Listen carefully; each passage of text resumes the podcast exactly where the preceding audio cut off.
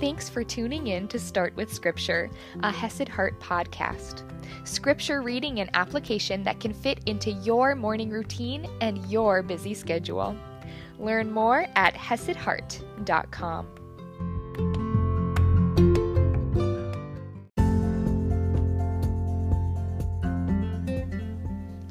morning, my friends, and happy Wednesday. Yesterday, we took a look again at this idea of compassion over comparison. That achievement does not mean comparing ourselves to others being better and bigger and more powerful, but instead, achievement means compassion, love, humility, and service to one another. Now, today we're going to see how we should approach the challenges in our life.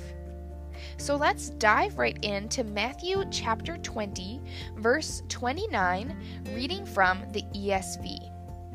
And as they went out of Jericho, a great crowd followed him. So, Jericho, if you remember back to the Old Testament, is a city that the Israelites conquered. They were the ones who walked around the walls seven times, and the walls came tumbling down. Now, the Jericho many people lived in was not the old Old Testament Jericho, but it was rebuilt. So they are in the new Jericho. And this city was about 17 miles from Jerusalem. And remembering yesterday, Jesus said he was on his way to Jerusalem, to the city of the cross. So they are now about 17 miles outside of Jerusalem, and a great crowd is following Jesus. And behold, there were two blind men sitting by the roadside.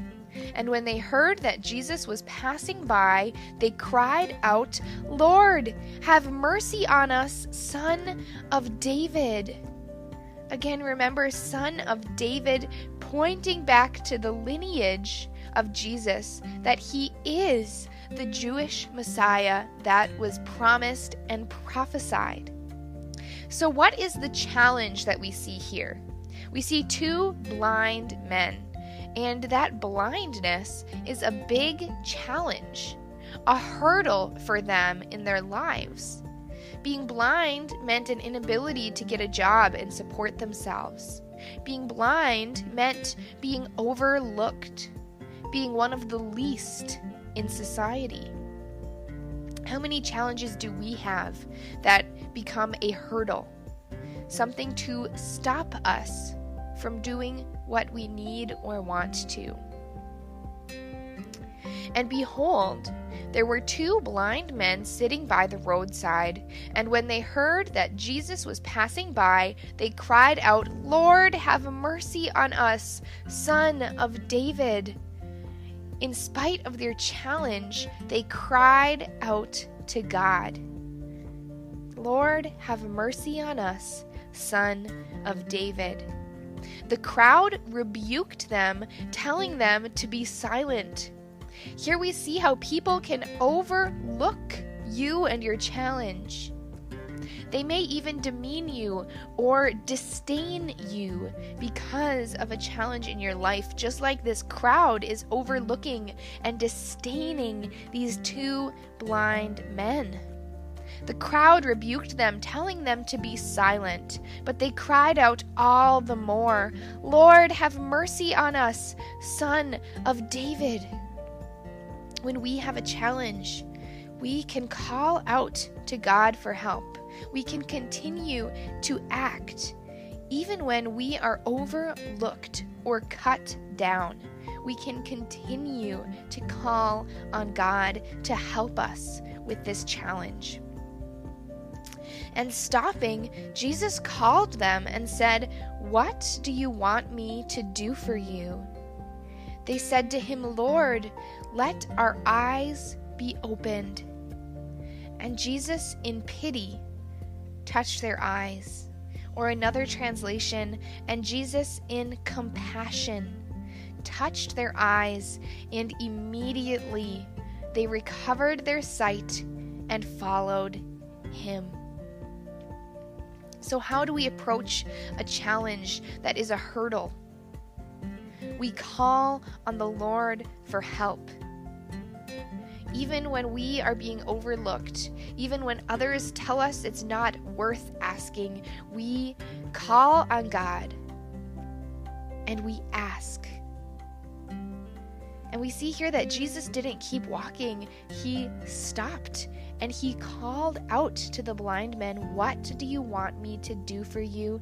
And then they had the opportunity to ask, Lord, let our eyes be opened. Remember, ask and you will receive, seek and you will find, knock and it will be opened to you.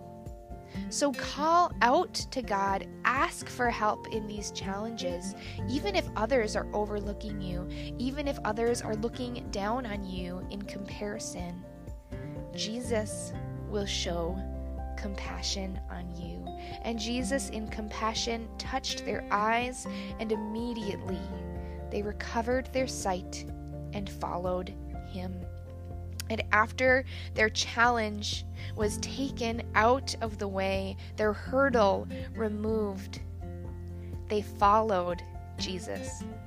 So when we ask for help and Jesus responds, then we can follow him and his call.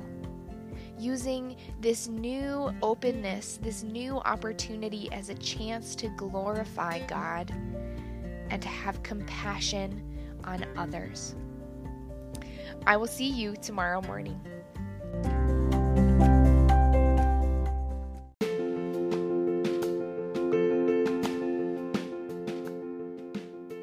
I am so proud of you for starting with Scripture. If you enjoy these free podcasts, please consider contributing to the ministry at Hesed Heart. You can do this through the Anchor app or by visiting hesedheart.com slash give. You can also visit hesedheart.com for even more resources, including faith-based yoga and Bible-based meditations.